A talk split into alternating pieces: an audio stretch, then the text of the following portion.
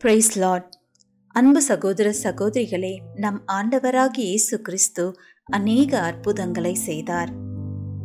அதில் மிகவும் குறிப்பிடத்தக்கது ஐந்து அப்பம் இரண்டு மீனை ஆசிர்வதித்து ஐயாயிரம் பேருக்கும் மேலானவர்களுக்கு உணவை கொடுத்து அவர்களுடைய பசியை தேவன் போக்கினார். ஆனால் இந்த அற்புதத்தை செய்வதற்கு முன்பதாக ஆண்டவராகிய இயேசு கிறிஸ்து ஒரு துக்கமான ஒரு செய்தியை கேள்விப்படுகிறார். அது யோவான் ஸ்நானனுடைய மரணம்தான். ஏறுவது ராஜாவால் தலை துண்டிக்கப்பட்டார் என்று கேள்விப்பட்டு ஆண்டவராக இயேசு கிறிஸ்து மிகவும் துக்கத்துடன் ஒரு இடத்துக்கு தனியே ஜெபிக்க போகிறார். வாங்க பதிமூன்றாம் வசனத்திலே இருந்து நாம் இருபத்தி ஓராம் வசனம் வரைக்கும் வாசித்து என்ன நடந்தது என்று தெரிந்து கொள்ளலாம். யோவானுக்கு நேர்ந்ததை கேள்விப்பற்ற இயேசு ஒரு படகில் புறப்பட்டு சென்றார். யாருமற்ற ஒரு தனி இடத்திற்கு தன்னந்தனியே சென்றார். இயேசு புறப்பட்டு சென்றதை மக்கள் கேள்விப்பட்டனர். எனவே அவர்களும் தங்கள் நகரங்களை விட்டு இயேசுவை பின்தொடர்ந்தனர். இயேசு சென்ற இடத்திற்கு அவர்கள் தரை வழியே சென்றனர். இயேசு அங்கு வந்த பொழுது அங்கே ஏராளமான மக்களை கண்டார்.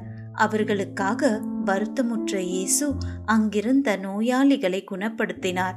அன்று பிற்பகல் இயேசுவின் சீஷர்கள் அவரிடத்தில் வந்து மனிதர் யாரும் இங்கு வசிப்பதில்லை மேலும் நேரமும் ஆகிவிட்டது. மக்களை திருப்பி அனுப்புங்கள். அப்பொழுதுதான் அவர்கள் தங்கள் ஊர்களுக்கு சென்று உணவை வாங்க முடியும் என்று சொன்னார்கள். இயேசு மக்கள் திரும்பி செல்ல வேண்டிய தேவையில்லை. நீங்களே அவர்களுக்கு உணவு அளியுங்கள் என்று பதிலளித்தார். அதற்கு சீஷர்கள் ஆனால் நம்மிடம் ஐந்து அப்பங்களும் இரண்டு மீன்களும் தானே உள்ளன? என்று பதில் சொன்னார்கள். அப்பத்தையும் மீனையும் என்னிடம் கொண்டு வாருங்கள் என்று இயேசு கூறினார். பிறகு அங்கிருந்த மக்களை இயேசு புல்வெளியில் அமரச் சொன்னார். இயேசு ஐந்து அப்பங்களையும் இரண்டு மீன்களையும் கையில் எடுத்துக்கொண்டார். இயேசு வானத்தை பார்த்து அந்த உணவுக்காக தேவனுக்கு நன்றி சொன்னார். பின்னர் இயேசு அப்பங்களை சீஷர்களிடம் கொடுத்தார். சீஷர்கள் மக்களுக்கு கொடுத்தார்கள். மக்கள் அனைவரும் திருப்தியாக உண்டார்கள். மக்கள் உண்டது போக எஞ்சிய உணவை பன்னிரண்டு கூடைகளில் நிரப்பினார்கள். அங்கு சுமார் ஐயாயிரம் ஆண்கள் உணவு உண்டனர். மேலும் பல பெண்களும் குழந்தைகளும் கூட உணவு உண்டனர்.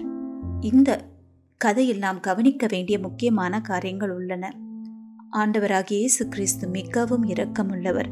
அவர் மக்களுடைய ஆவிக்குரியதான ஆன்மீக பசியை மாத்திரம் அல்ல தங்களுடைய வயிற்று பசியை குறித்து கவனித்து அவர்களுக்கு இரக்கம் பாராட்டி இந்த ஜனங்களை இப்படியே அனுப்பக்கூடாது.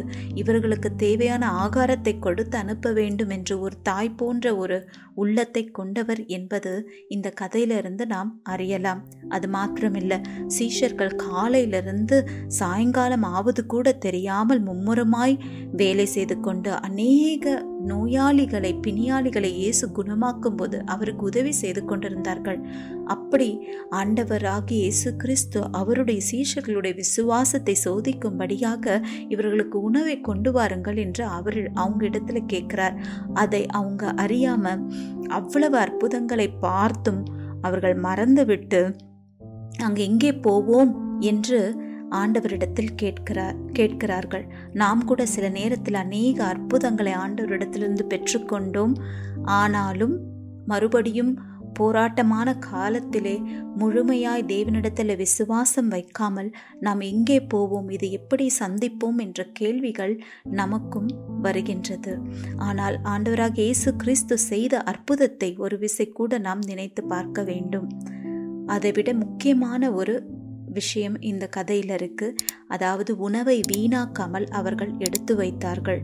அதை சேமித்தார்கள். அப்படியாக நாமும் நம்முடைய உணவையும் சரி நமக்கு இருக்கிறதான பணத்தையும் ஆண்டவர் கொடுத்த ஆசிர்வாதங்களையும் வீணாக்காமல் அதை ஞானமாய் பிரயோஜனப்படுத்த வேண்டும். கர்த்தர் உங்களை ஆசிர்வதிப்பாராக. ஆமேன்.